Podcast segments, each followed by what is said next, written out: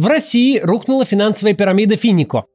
Эта компания, основанная в 2019 году, называла себя э, автоматизированной системой генерации прибыли, которая работает по принципу прогнозируемых рисков, управляемых статистикой децентрализованных продуктов. Конечно, это просто набор слов, но звучит он довольно наукообразно, и многих людей смог ввести заблуждение. Основатели компании утверждали, что передают средства клиентов команде профессиональных трейдеров, а та использует их для торговли криптовалютой, валютными парами и нефтью. Финика обещала стабильную доходность на уровне десятков процентов в месяц. По одной из программ компания предлагала клиентам закрыть за них кредиты. Нужно было внести 35% от суммы кредита на счет и через 10 месяцев забрать полностью всю сумму и расплатиться с банком. Для начала работы клиент должен был купить внутреннюю валюту Финико – цифроны. Курс цифрона компания устанавливала самостоятельно. Кроме того, в Финико действовала сложная программа вознаграждения за привлечение новых вкладчиков – даже из этого моего короткого описания торчат уши обычной финансовой пирамиды. Однако Финико попала в черный список Центробанка лишь в июне этого года. Хотя уголовное дело против ее основателей возбудили еще в декабре 2020 Ну и вот, теперь Финико перестала выполнять свои обязательства перед клиентами. Вывести из нее деньги невозможно. По некоторым оценкам, за все время существования пирамида получила 7 миллиардов рублей. И это данные пока официально не подтвержденные – Нужно чуточку терпения, и вы получите свои деньги. Поговорим сегодня о финансовых пирамидах. Как они устроены, почему их не всегда легко распознать и борется ли с ними российское государство. Не забудьте только сначала поставить лайк, подписаться на канал и нажать колокольчик, а там в нем все уведомления. Тогда YouTube будет скидывать вам уведомления обо всех моих видео. Вот. Возвращаемся к пирамидам.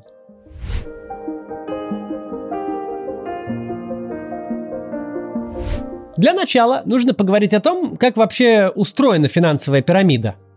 Ну, для понимания начнем с краткого рассказа о том, как работают классические финансовые организации, банки или инвестиционные фонды, не пирамиды. Они берут ваши 100 долларов, например, под 10% на год. Тем самым они приобретают пассив, то есть обязательство перед вами. Они должны вернуть вам 110 долларов через 12 месяцев. А против этого пассива организация должна приобрести актив, Например, выдать кредит на электробритву. Актив должен соответствовать э, пассиву по сумме. То есть в кредит выданы ваши 100 долларов и по длительности. То есть э, погашение должно происходить через те же 12 месяцев или менее. И по доходности. С покупателя электробритвы банк должен получить 110 долларов через 12 месяцев, чтобы отдать их вам, или больше, чтобы чего-то заработать. Схема работы финансовой пирамиды отличается от описанной одним важным обстоятельством. В ней отсутствует актив. Финансовая пирамида не выдает кредитов на электробритвы и вообще ничего не делает. Она имеет лишь обязательства, против которых ничего не стоит. Вы приносите те же 100 долларов, и вам обещают 50% годовых. Спустя месяц Вася приносит свои 100 долларов, тоже под 50%. Еще через месяц приходит Леша со своей сотней, на тех же условиях. К сроку выплаты пирамида берет ваши 100 долларов, вынимает 50 долларов из денег Васи и выплачивает ваш вклад. Васе через месяц достается остаток его денег в 50 долларов этот остаток и вся сотня Леши. Финансовая пирамида не делает инвестиций и вообще ничего не делает. Она финансирует выплату одних своих пассивов, обязательств за счет других. Из примера хорошо видно, почему пирамид никогда не хватало надолго. Чтобы вы, первый вкладчик, Получили свои деньги, пришлось забрать половину денег Васи. Чтобы удовлетворить Васю, пришлось забрать все деньги Леши. Чтобы покрыть обязательства перед Лешей, придется забрать всю сотню у следующего за ним вкладчика и еще половину у следующего за следующим. И пирамида работает э, ровно до тех пор, пока рост потока средств от новых участников э, пирамиды значительно в разы превышает общую сумму обязательств.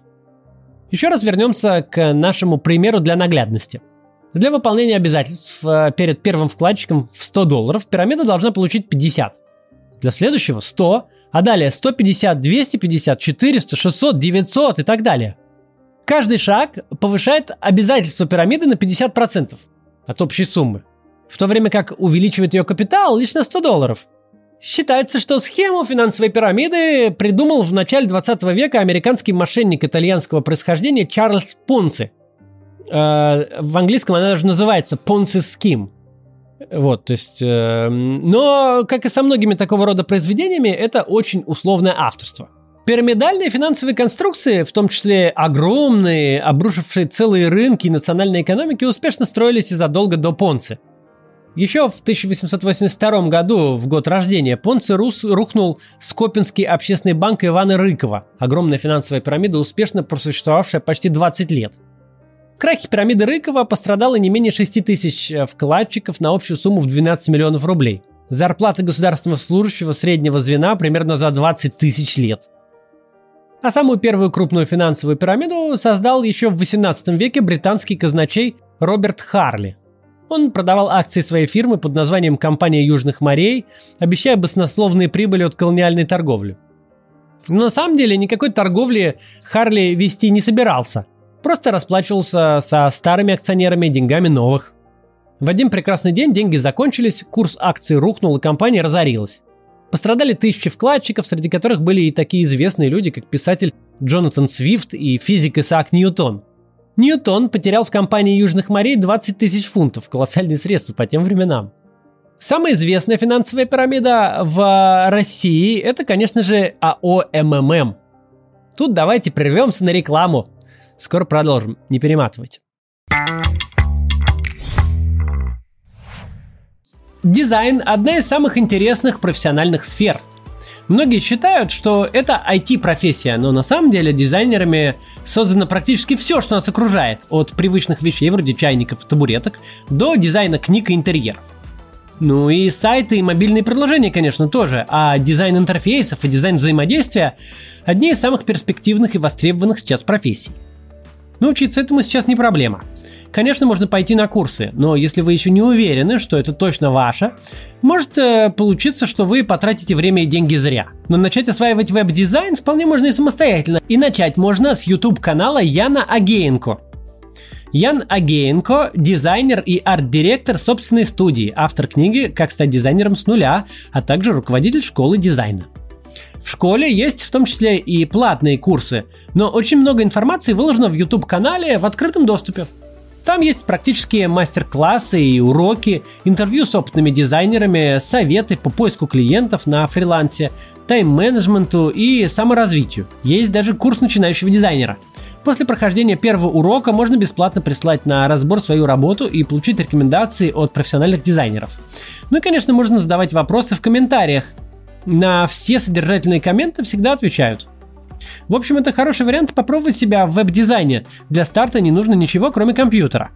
Заниматься можно в любое время, а в любом темпе, все зависит только от вас. Вы поймете, нравится ли вам это дело, готовы ли вы продолжать, а там уже решите, куда двигаться дальше. Так что подписывайтесь на YouTube канал Яна Агеенко о дизайне и начинайте учиться.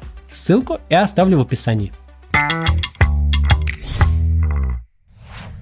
Итак, МММ Братья Сергей и Вячеслав Мавроди основали компанию с таким названием еще в 1989 году и первое время занимались торговлей компьютерами.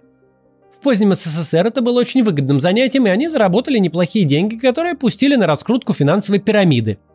Например, несколько раз компания делала на один день бесплатным проезд во всем московском метро для всех пассажиров. По телевидению без остановки крутили ролики про Леню Голубкова – я тогда был маленький, но все равно хорошо их помню. Давайте один посмотрим. Да не кинь, всюду клин. На 50 тысяч уже ничего и не купить. Мучился Леня Голубков. Эх, была, не была. Прошло две недели. Сколько там набежало? Волновался Леня. О, ё-моё! Куплю жене сапоги. Это просто Леня. АО МММ.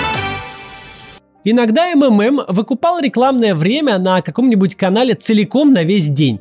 В стране, где еще фактически не существовало рекламного рынка и где граждане еще не умели фильтровать контент, про МММ моментально узнали абсолютно все, и степень доверия к нему была очень высокой. МММ при этом была классической пирамидой. Мавроди выпускал собственную валюту. Внешне эти билеты МММ напоминали советскую 10-рублевку, только вместо портрета Ленина там был сам Мавроди. Курс билетов МММ устанавливался два раза в неделю, причем главным принципом было сегодня дороже, чем вчера. Стоимость определял лично глава компании. Цифры публиковались на первых полосах газет.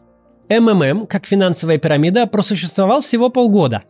Билеты с изображением Мавроди поступили в свободную продажу с февраля 94-го, а уже в конце июля компания лопнула. Котировки в этот момент превышали первоначальные в 127 раз. Почему бы и нет? Офис компании на Варшавском шоссе в Москве ОМОН взял штурмом. Сергея Мавроди арестовали, первоначально по обвинению в неуплате налогов. Любопытно, что акционеры МММ выходили на многотысячные митинги в защиту основателя компании, который их же и обманывал.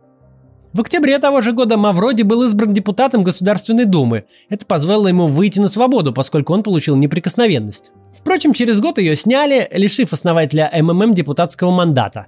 Несколько лет Мавроди скрывался, но в 2003 году его все-таки нашли в московской квартире и отправили на 4,5 года в тюрьму – После освобождения Мавроди продолжал создавать финансовые пирамиды, в основном нацеленные на страны СНГ, а потом и Африки. В 2018 году он умер.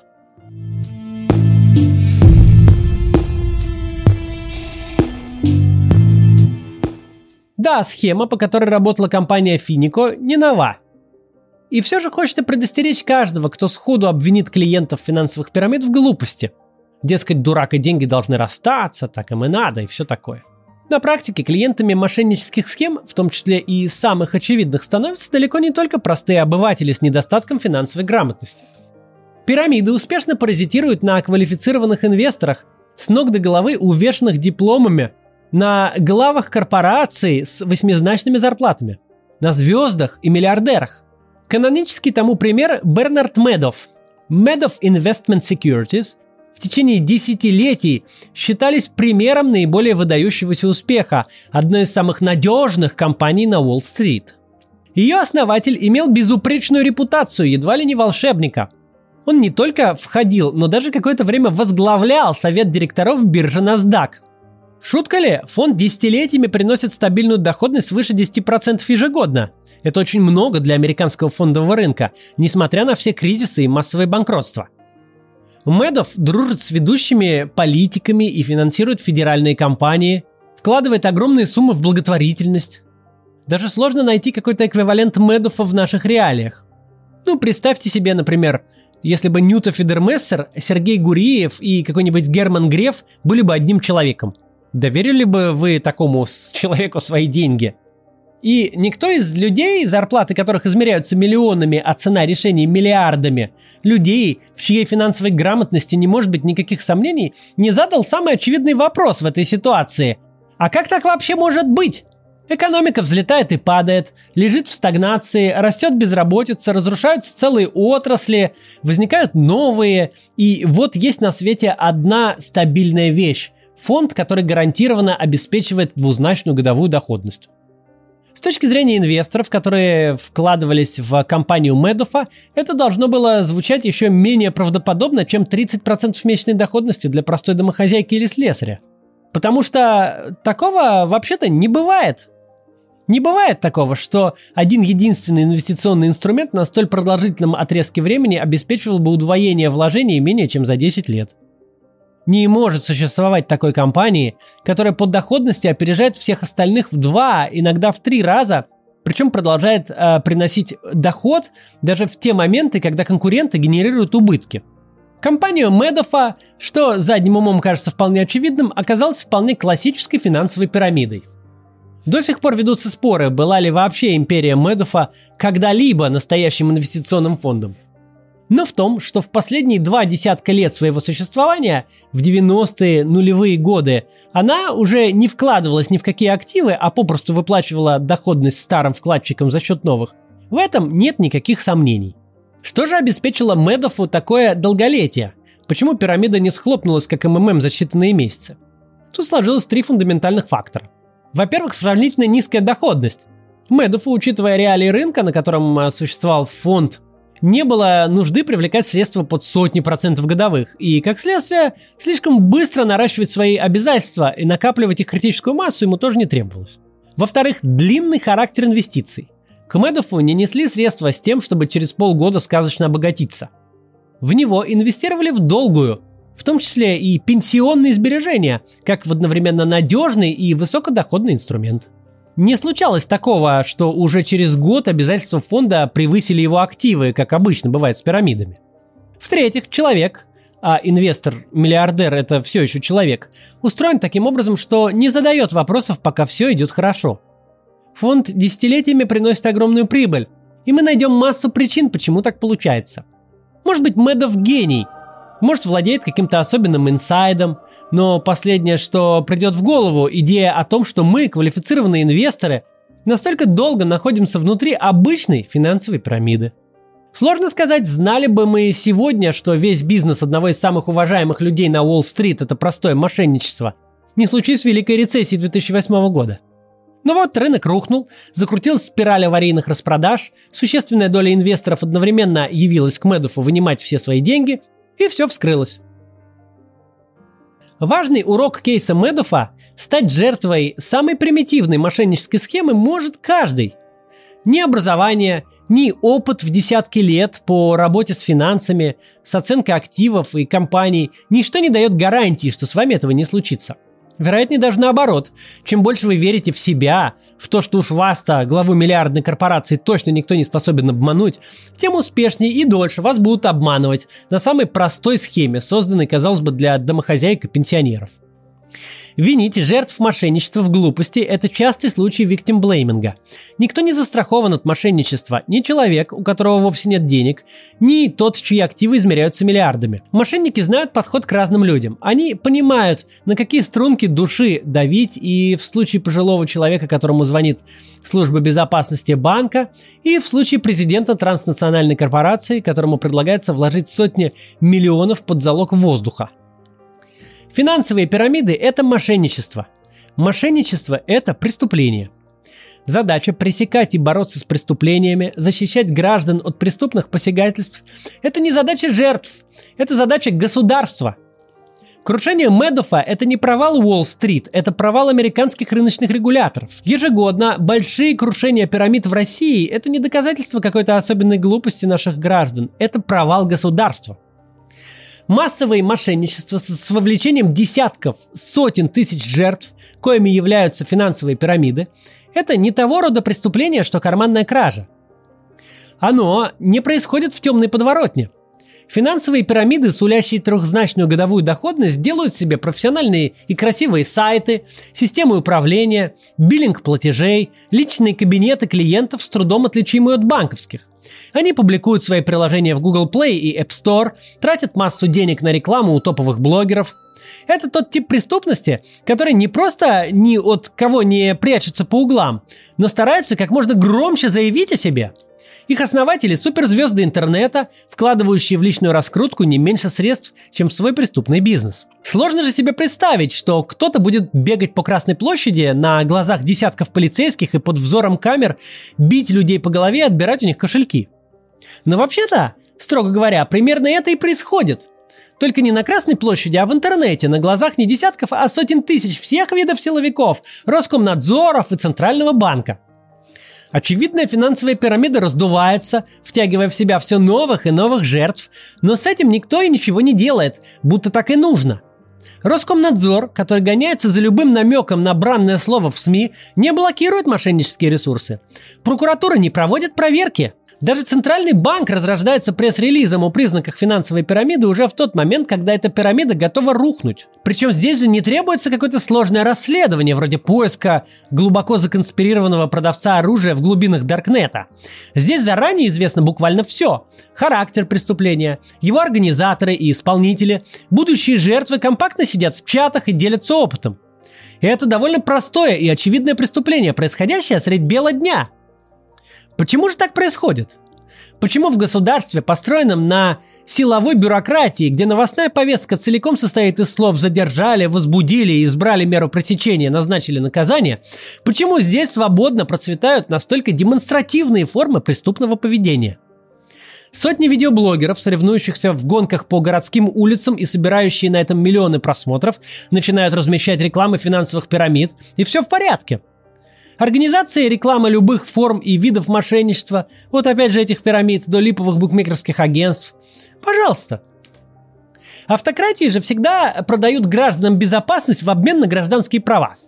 Вроде как раздутость, свирепость и безнаказанность правоохранительных органов и спецслужб должна работать в обе стороны. Они побьют вас на митинге, сфабрикуют уголовное дело и признают издание иностранным агентом просто потому, что они захотели так сделать.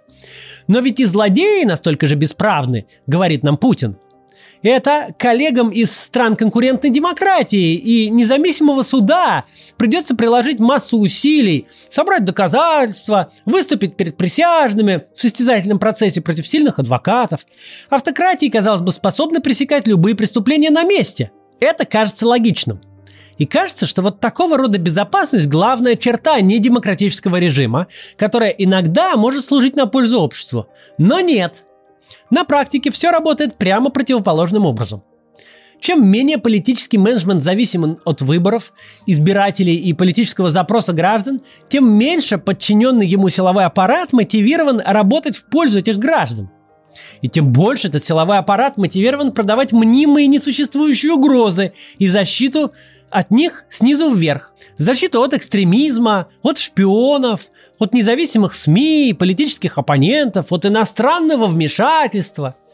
Просто потому, что отсутствие выборов и политической конкуренции, с одной стороны, разрушает адекватную обратную связь, то есть лишает политический менеджмент представления о реальных вызовах и угрозах, а с другой стороны, порождает в нем бесконечный страх и готовность скупать оптом вымышленные вызовы и угрозы.